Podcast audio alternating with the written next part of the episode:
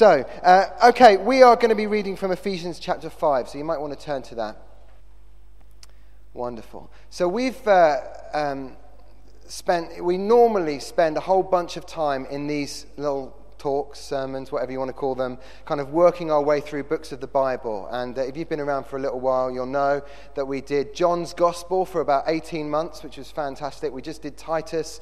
Uh, and I'm just doing a little series now on the subject of more, which is kind of a slight break from working our way systematically through a book. And I, I suppose just my sense is that God is calling us as a church to go deeper with Him uh, and to not be. Uh, to live all of our Christian lives on the surface, but to have Him do a deeper work in us. Uh, and um, so, what we noticed last week was that the Apostle Paul, often when he writes to different churches, what he's saying is, kind of, he's urging them, don't settle for less. You know, don't settle for too little of God. Don't, don't waste the opportunity that you have to mine all of the riches of God, to, to, to, kind of take hold of everything that the cross achieves and all of that. So, we, last week we looked at how uh, actually there is more love than we currently know. You know, God's love is greater than we currently know. And so he's urging the Christians in Ephesians chapter 3 to, to grasp and experience to a greater degree the love of God. And that was called more love. That was the talk. Today we're doing more power, which is that God is calling us to experience more of his power.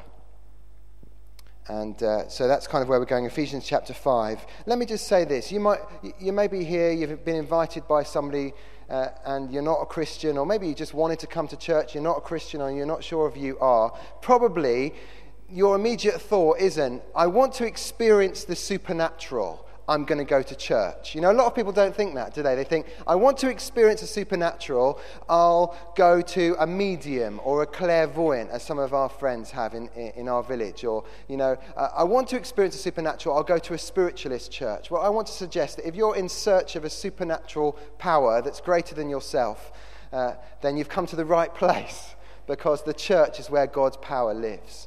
Uh, and so that's kind of where we're going. Ephesians chapter 5 and we're going to read from verse 15. Come up on the screen as well. Be very careful then how you live, not as unwise, but as wise, making the most of every opportunity because the days are evil. Therefore, don't be foolish, but understand what the Lord's will is. Don't get drunk on wine, which leads to debauchery. Instead, be filled with the Spirit, speaking to one another with psalms, hymns, and songs from the Spirit. Sing and make music from your heart to the Lord, always giving thanks to God the Father for everything in the name of our Lord Jesus Christ. Amen. Uh, I have the highest possible um, view of Bible translators, partly because my New Testament Greek is pretty shoddy, uh, but also because I met a Bible translator once, and she was a dear lady. She was in her mid to late 70s, I would say. She'd just returned from South America, where she'd spent her entire adult life translating the Bible for just a small tribe of about 600 people. And it, her kind of crowning achievement of her life was to be able to hand the New Testament in printed form across to this tribe that had never had the Bible in their language before. And, you know, her life, in so many ways, to, this, to society at large, makes literally zero sense. You know, somebody that capable, such an extraordinary linguist, to spend their life in a, in a totally hidden part of the world for God, uh, you know, in so many ways makes no sense to anyone out there. But I just had a sense when I met her that her life was extraordinarily well spent and that God, in God's eyes, she, she'd lived a glorious life. Uh, and uh, as a 21 year old, meeting somebody in their mid 70s, it changed the course of my life. I thought, gosh, I want to spend my life in a way that makes sense to God and not necessarily to the world around me. Um, however, so I've got the highest possible estimation of Bible translators. However, Simon Ponsonby, who I really rate as a Bible teacher, he's pointed out that there's a particular verse in Romans that is consistently badly translated. Uh, and it's this word that's going to come, this uh, verse that's going to come up on the screen. Romans 12 11, it says literally in the Greek, in the Spirit, blazing serve the Lord. So, in the Spirit, it's a definite article. In the Spirit, and then there's an adjective which is blazing or ablaze or boiling. It's the word that would be used of a piece of metal that you kind of put into a red hot fire until it's just so hot that it's, you know, white hot. Or, or um, uh, a pan of water that's just boiling away furiously. And so, what he's saying is, in the Spirit, set on fire, serve the Lord. Our service for the Lord has to come from being set on fire by the Lord. That's what he's saying. And unfortunately, what the NIV does, for example, you'll be able to look it up, is it changes the noun into an adjective and the adjective into a noun. I've no idea. Some of you may know why they do that. I've no idea. It seems like a little bit dishonest to me. So the spirit is changed into spiritual, and boiling is changed into fervor. So instead of saying in the spirit, ablaze, serve the Lord, what it says is Keep your spiritual fervor serving the Lord. Do you see, it, it, makes it sound like, well, you know, we just need to try really hard. We need to find the resources from within ourselves to keep our passion going. And that is absolutely not what he's saying. The onus is totally on God. It's like, if you want to serve the Lord for the long term and make a significant difference for the kingdom of God, then you must be in the Spirit ablaze. That God provides the resources for you to be on fire for Him. Many Christians live their lives, it seems to me, as if by a bad translation. As if we've got to work it up or whip it up or find some passion from within ourselves. And that's exhausting. Simon Ponsonby says this The only antidote to burnout is to be burnt up by the Holy Spirit. The Chinese evangelist Watchman Nee said this By the time the average Christian gets his temperature up to normal, everybody thinks he has a fever. We're so accustomed to being lukewarm. But the truth is, you know, if City Church, in all of its expressions, the Northwest site and the Ellen site and all these other places, and not least here, if we're going to make any difference today, but also for the long term, and so that we're still making a difference for Him in 10 years' time and 20 years' time, the only answer is to be in the Spirit ablaze. Billy Graham, the great evangelist, many people will have heard of, he obviously traveled all over the world. He stopped traveling now, but he he, he went to nearly every country on the face of the planet, and this is what he said Everywhere I go, I find God's people lack something. They're hungry for something. Their Christian experience is not all they expected, and they, oft, they often have recurring defeat in their lives. The most desperate need of the nations today is that men and women who profess Jesus be filled with the Spirit of God. I love the story about the great Methodist preacher W.E. Sangster. You probably never heard of him. Uh, he was the minister at Westminster Central Halls during the Second World War. And he, at one point, he was interviewing a, a young man for Christian ministry. And he was asking him about his passion for God and asking him about his sense of call and vocation. And this young man obviously felt like he needed to be a little bit honest for a moment. And he said, Well, I love the Lord, but I'm not the kind of man who could set the Thames on fire. And W.E. Sangster said this He said, Dear brother, I don't care whether you could set the Thames on fire. What I want to know is if I picked you up by the scruff of the neck and dunked you in the river, would it sizzle? in the spirit, ablaze. And so we come to Paul's command in the passage that we read, verse 18. Don't get drunk on wine, which leads to all manner of nonsense, is more or less what he says. Instead, be filled with the Spirit, because it'll change your life. let me just lay a foundation. For some of us, we're maybe immediately thinking, hang on a minute, what do you mean be filled with the Spirit? You know, he's writing to Christians. Why is he saying be filled with the Spirit? Surely we already have the Spirit, the Holy Spirit, when we become Christians. And the answer to your question is, you're absolutely right. And in fact, uh, if we'd have started reading at Ephesians chapter 1 instead of chapter 5, we would have still been here reading the Bible, but uh, we would have come across verse 13, where he says this. Um, oh, oh, here you go. When you believed, when you believed, verse 13 of chapter 1. When you believed, you were marked in him with a seal, the promised Holy Spirit. And so the truth is, if you have put your trust in Jesus, if you can say at some point in your life you've surrendered your life to God, your body has become a temple of the Holy Spirit. The Holy Spirit is living inside you. And we, sometimes we use language that isn't terribly helpful. We say things like, Are you a spirit filled Christian? And the truth is, there isn't any other kind of Christian than a spirit filled Christian. If you're a Christian, then you are also a spirit filled Christian. That's the foundation that I want to lay before we come to what Paul says.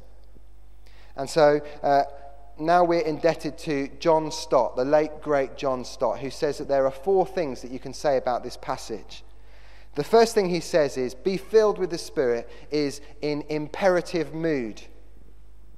What that means is that it's not a tentative suggestion. It's not, you know, if you're particularly enthusiastic or if you're a bit of a keynote, then you could be filled with the Spirit. That would give you that extra little something. What he's saying is if you believe and trust in Jesus, you have a responsibility before God to desire Him and to seek Him and to wait for Him. Um, my wife and I, we have three children, and none of them are teenagers yet. They're all at primary school.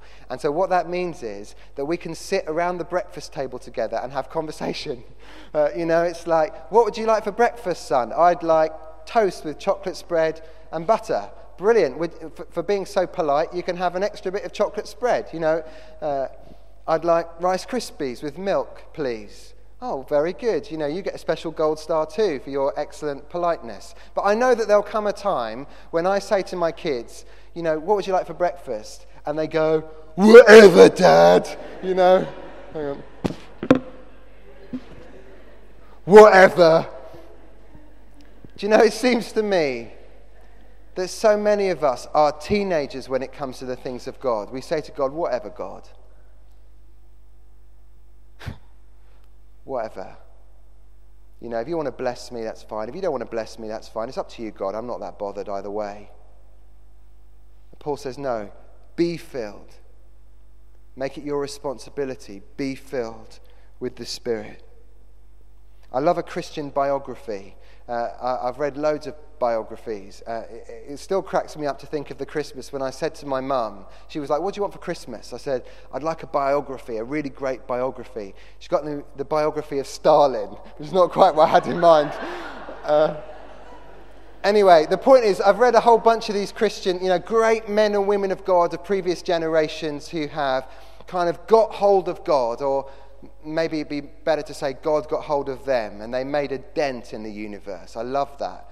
But what I've noticed is that there are a couple of things that all of these men and women of God over the centuries have had in common. The first thing is, well, it's really God's grace and His sovereignty that has selected those people, and there's been an outpouring of His grace and His power. But the second thing is, often you find these are people of great tenacity who are just hungry for more of God. You know, people who are a bit like Jacob in the Old Testament, who said, Lord, I'm not going to let go of you until you bless me. I'm thinking about people like Jonathan Edwards, the great preacher of the 18th century, who uh, some people might know. He had this famous sermon called Sinners in the Hand of an Angry God. Uh, and um, he'd preached it a whole bunch of times to almost zero effect. And he was really frustrated. And so he decided to give away three days to just seeking God. And so he didn't sleep for three days. He didn't eat for three days. He just prayed and petitioned and knocked on the door of heaven for three days. And then he preached this sermon again Sinners in the Hands of an Angry God. And what that initiated was a, an extraordinary move of God that became known as the Great Awakening. Tens and tens of thousands of people came to faith all over the world. The church, never mind the church, the world was never the same again. It's our responsibility to seek more of God. Be filled with the Spirit. Secondly, it's in the passive voice. Uh, hands up if you've, been, if you've been to Cosmo. Yeah, um, I've noticed it's extraordinary in Cosmo, isn't it? I mean, you could literally eat yourself to death in Cosmo if you wanted to. Uh, don't recommend that. Uh, um, I was in uh, that fine dining establishment, McDonald's, last Saturday. I was having a coffee while my kids were skiing, and I said, I'd like a coffee, please. And they gave me an empty cup. It's like, no, no, I said coffee. Uh, and they said, oh, no, you have to go and get it from over there. You have to go and fill yourself up. You know, you have to take the thing over. And I don't know why they do that, but that's what they do now. You have to fill, it, fill up your own cup. The Apostle Paul is not saying, fill yourself up with the Holy Spirit. What he's saying is, be filled. We have a responsibility to seek more of God, to wait on God, to, to earnestly desire the things of God. But actually, God, in His sovereignty, is the only one who can actually fill us with His Spirit. I'm an absolute activist. I, that's my confession. I, if I haven't achieved something before I go to bed, I have to just do something so I can say I've done something today. Sometimes the staff at the church mock me because they'll see me going around screwing in light bulbs just so I can say I've achieved something during the day. And so I find it really hard what Jesus says to his disciples. You know, he commissions them to go to the four corners of the earth to make disciples. And if that was me, the next thing I would have done was packed my suitcase, you know, or my rucksack. I would have been like, okay, Lord, you don't need to say it again. I'm going, I'm off. But the next two words that he says are the words wait and the word stay. Don't leave Jerusalem, he said, but wait for the gift my father promised. I'm going to send you what my father has promised, but stay in the city until you've been clothed with power from on high. The point is, God alone can fill us with the power that we need to change the world. And all we can really do is wait. The question is, what does that waiting look like? You know, I sometimes picture the disciples in the upper room.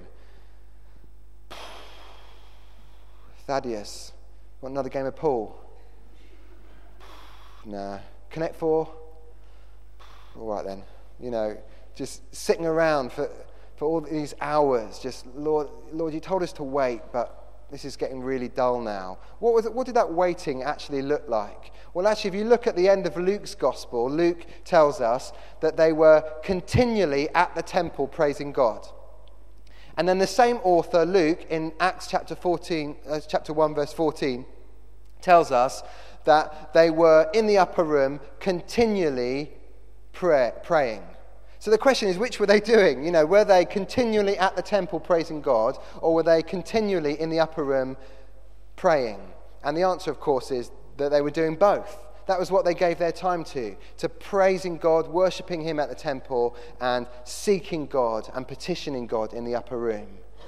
It wasn't, you know, pool and darts and, and Connect Four. It was just knocking on the door of heaven, knowing that He'd told them to wait. It was active waiting.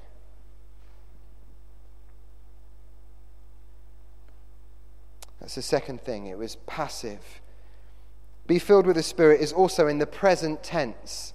And actually, I was corrected when I did a similar talk last week in the, at the Northwest site launch. Where there was a professor of New Testament studies at uh, Aberdeen University, and he said, Well, yeah, we don't really call it that anymore. We call it the continuous tense. So there you go, it's the continuous tense. Uh, but in Greek, there are two ways of telling people to do stuff. The first imperative is called the aorist imperative, and it's the kind of command when you, when you want someone to do something just once and then it's done. So, for example, at the wedding of Cana in Galilee, Jesus says to, to these servants, Go and fill these jars with water. And, you know, once they'd filled the jars with water, that was it, it was done. They, they, He wasn't expecting them to keep refilling the jars, you know, keep fill the jars up, pour out the water, fill the jars up, pour it out again. It was just when it's done, it's done. That's one way of uh, commanding people to do stuff in Greek. But the other one is the present imperative or the continu- continuous imperative, which is uh, I, I'm commanding you to do this and you'll never be done. Like this be filled with the Spirit. He's not saying be filled with the Spirit and then once you've done it, that's it, you're, you're done. He's saying go on continuously, day after day after day, being filled with the Spirit. And that's actually exactly what happened. You know, in Acts chapter 2, the disciples were in the upper room, the Spirit's poured out, there were tongues of fire, and they kind of staggered out of the room onto the street, and people accused them of being drunk. That wasn't a one only deal. You know, in the beginning of Acts chapter 4, Peter, who was in the upper room, is there in front of the Sanhedrin with John, and as he speaks, it says he's filled with the Spirit again. And then at the end of Acts chapter 4, we see that uh, Peter and John go back to the other disciples, and there they are in the room, and it says that they're all filled with the Spirit again. So it's not a once only deal. And to be honest, there are two traps that we often fall into as Christians. The first one is we say, well, when I became a Christian, I was filled with the Spirit. It says it in Ephesians chapter 1. So that's me done. I'm full, you know. But that's not it if we have to point back to a time in 1972 when we gave our lives to the Lord and we were filled with the Spirit, something's wrong. I love Dr. Martyn Lloyd-Jones. I can imagine him thundering this from the pulpit in Westminster Chapel in London. He said, Got it all? Well, where is it then? If you got it all at your conversion, where is it? He said, in fact, I think he said, In God's name, why are you still like you are if you've got it all? That's the first trap, is we just say, well, I got it when I became a Christian. The second trap is uh, we say, well, no, it wasn't then that I was filled with the Spirit. It was a, a, moment subsequent to my conversion. It was a kind of a second blessing. It was, the, you know, a, a moment later on when I had this powerful encounter with the Holy Spirit. And that was the time when I was filled with the Spirit. And again, if we're, we're having to look back, you know, potentially decades into the past to, to find the moment when we were filled with the Spirit, there's something wrong. I love uh, Bishop David Pytches was once asked, Do you believe in, this, in the second blessing? And he said, Absolutely, I believe in the second blessing. It comes after the first blessing and before the third blessing. Our posture should not be towards the past in the things of the Spirit. It has to be, What is God doing in my life today? How is He filling me with His Spirit today? How do I know His power and His presence and His voice today? That's the third thing. And lastly, it's the plural form. Everything he says in this passage is for the whole group. So he's not saying, well, what he's saying is, nobody should get drunk on wine, but everyone should be filled with the Spirit. It's, it's for everyone, and that's entirely consistent with the teaching of the whole of Scripture, isn't it? You know, all of the prophets are looking forward to a moment when all people will be filled with the Spirit. And you see that in Acts chapter 2. It says that the Holy Spirit came and all people were filled with the Spirit. And so for some of us, we might think, oh, yeah, but it's not really for me. It's not really my cup of tea. It's for everyone. I, I often think that Christmas is the most awkward time in the first year of marriage you know, because up until that point, you've spent Christmas with your family, and your family does Christmas how you think it should be done, right? And then you get married and you discover that other people don't do Christmas how you do it. And that's definitely led to some awkwardness in our first Christmas when uh, Taryn, who has come from a family where Christmas is a really big deal, suddenly joined our family where we gave each other gifts still in the carrier bags with the receipt inside, and she wasn't impressed. But I've soon submitted to her way of doing things. And so now I get about 38 boxes out of the loft in December every year, and kind of the whole house is full of Christmas stuff. And we've got some kind of Christmas tree in most rooms. Not yet in the toilet, but I'm still waiting for that moment. And um, Anyway, the point is that in, in our house, there's a, there's a present under the tree for everyone. So, you know, the window cleaner comes to collect his money. And it's like, hold on, there's something under the tree for you. And she runs off, and it, there you go. Uh, uh, the truth is that as we go to the tree, as we go to the cross, there's something there for everyone. No one comes away from the tree empty handed. And at the foot of the tree, at the, at the foot of the cross, there is redemption, and there's forgiveness, and there's adoption, and there's also the gift of the Spirit. And no one comes away from the tree empty handed. So when we put all of that together, what we get is something like don't get drunk on wine, which leads to all kinds of silliness. Instead, everyone should deliberately and intentionally allow themselves to be filled by God with His Spirit continually every day, or something like that. So the question is, just as we come into land, what does that look like? What does it actually look like to be filled with the Spirit? Well, as you look through the New Testament, what you discover is that it looks kind of different in, for different people. So sometimes it's pretty dramatic. Acts chapter 2, verse 2. Suddenly, a sound like, a, like the blowing of a violent wind came from heaven and filled the whole house where they were sitting. They saw what seemed to be tongues of fire that separated and came to rest on each of them. All of them were filled with the Holy Spirit and began to speak in other tongues as the Spirit enabled them. It's like, boom, you know the Spirit's here. Acts 4:31 After they prayed the place where they were meeting was shaken and they were all filled with the Holy Spirit and spoke the word of God boldly. So sometimes it's very dramatic, and there would be lots of us here who would say, At some time in my life, I've experienced the power of God in a way that's completely undeniable. You know, and, and often people say, Oh, it was like having my fingers plugged into the electric, electricity socket, and, you know, there was a power there. But sometimes it's not so much like that. And you see also in uh, Acts 13, verse 52 it says this And the disciples were filled with joy and with the Holy Spirit. And there's that sense that the room didn't shake, there were no tongues of fire, there was no drama, but there was just a sweet sense of the presence of God and the joy of God and the peace of God. And it was just a lovely moment in God, and they knew that they'd been filled with the Spirit. Actually, the emphasis of the New Testament is not on how we experience the filling of the Spirit, the emphasis is on how it changes your life. And so, very briefly, let's just look at three things that the New Testament would say are, are things that we should expect to happen as we're filled with the Spirit. First of all, a renewed passion for the Lord. If we follow his train of thought, what he's saying is don't get drunk on wine because that leads to all kinds of bad things.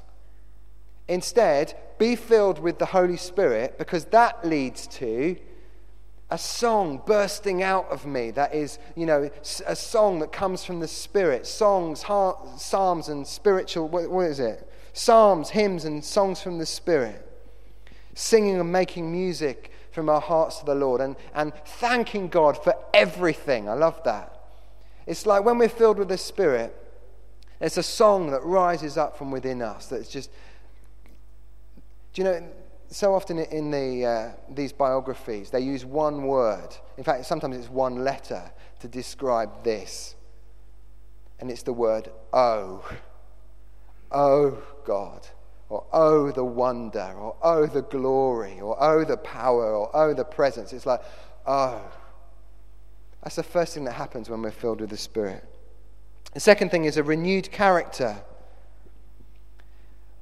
In this passage, if we, if we had read the whole of Ephesians chapter 5, the context of this is that he's explaining that there's a tension in the Christian life. That actually we are tempted in so many ways. And he talks about temptation, uh, temptation towards uh, having a twisted relationship with sex, for example. That's in verse 3. Or uh, a twisted relationship with our words and the way that we speak. That's in verse 4. He talks about our possessions. Just saying, be really careful that your possessions don't possess you. And so he's saying, I know it's really difficult to live as a Christian and to, to live as a, a person who honors God. And yet at the same time, he's calling them to a higher life. So, for example, verse 2, he says, Live a life of love. Verse 8, live as children of light. Or verse 15, live wisely. And so he's saying, you know, there are temptations to live a life that's dark.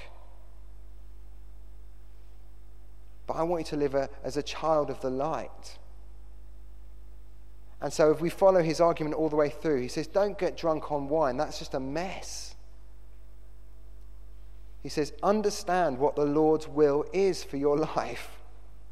Be filled with the Spirit, which leads to something godly happening from within you a renewed character. And lastly, a renewed courage. Acts 4:31. After they prayed, the place where they, was, they were meeting was shaken, and they were all filled with the Holy Spirit and spoke the word of God boldly. And actually, if you were to do a search, there's a, a fantastic website called BibleGateway.com, but there are others available. Uh, you can go on there and you can do a search for spirit and bold, and you'll find that there are a whole bunch of times in the New Testament where those two words appear really close together. Because what happens is when we're filled with the Spirit of God, we're filled with the courage of God. And my goodness, don't we need that? I was at a thing recently where they were um, talking about a load of research that's been done into uh, the state of the church and the position of the church in society in Scotland. And they were saying, I forget the exact number, but it was something like 80% of people who walk past the street here have no passing thought about God ever.